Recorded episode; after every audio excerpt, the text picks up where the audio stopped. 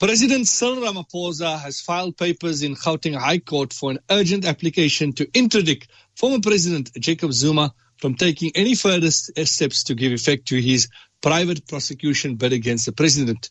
So for an analysis on the case, we're joined by political analyst from the Northwest University, Professor Andre Duvenhage. Professor Andre, good morning and welcome. Uh, good morning. Nice talking again. Prof, could you give our listeners some context on the case that former President Jacob Zuma is bringing against current President Ramaphosa? Well, I think that there's a number of contexts, but the baseline is that uh, the step aside rule within the ANC, if you are prosecuted in some way, uh, then you should step aside. So this is still an attempt to use and misuse legal processes to get rid of opponents in accordance with the step aside rule. Now, in this case, the focus is on Billy Downer and uh, his case against Zuma, which basically Zuma unsuccessfully tried to remove on literally all court levels. And now he is starting with uh, a private uh, uh, prosecution case. But you know, there's certain conditions you need to meet when you you are private uh, uh, prosecuting someone, and you need a clarification from the National Prosecution Authority that the case is cleared and they are not going to prosecute, giving you the right to do so. And the Ramaphosa camp is arguing that this position is not clear that basically Jacob Zuma is misusing the court system to obstruct forms of justice, which I believe is the case. There's no doubt that this is just another side of the bigger strategy we refer to as the Stalingrad strategy.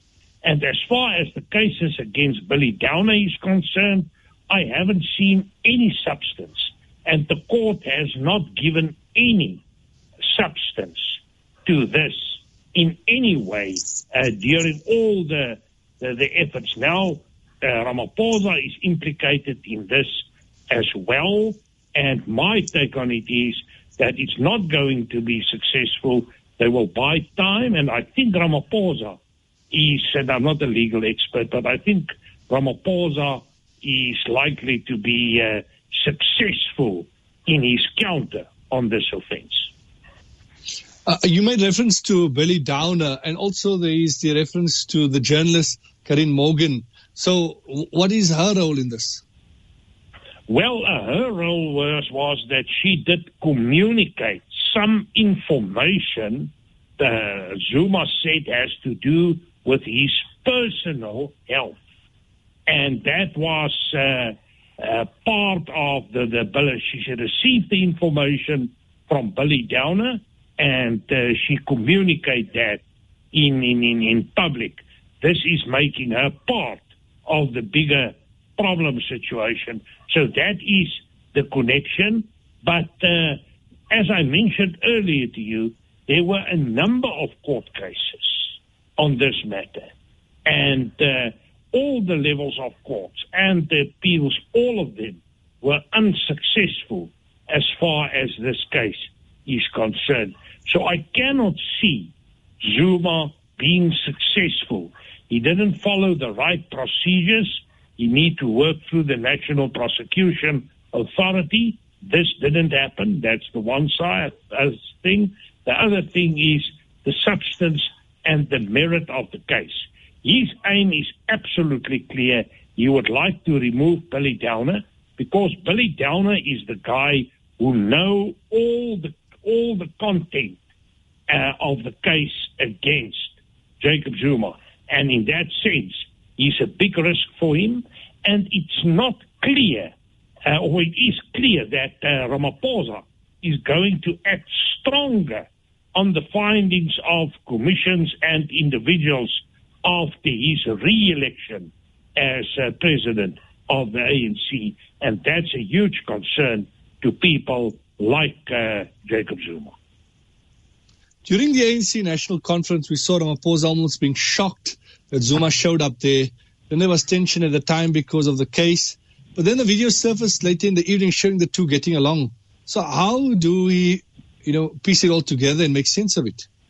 Well, uh, th- th- there's no doubt that uh, Jacob Zuma was part of a deliberate and a well-planned attempt to get rid of Ramaphosa or to get Zweli Mkhize elected.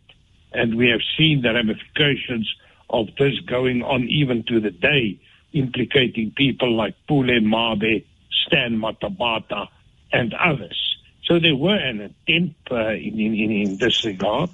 And Zuma's timing entering the conference was a clear attempt to disrupt Ramaphosa.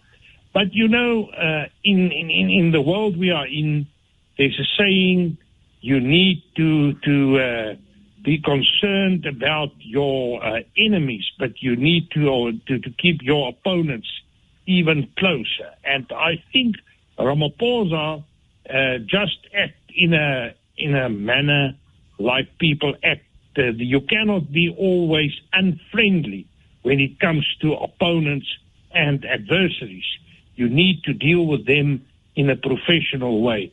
So I will describe this as an act of professionalism. I don't think there's any good relationship between Ramaphosa and Jacob Zuma.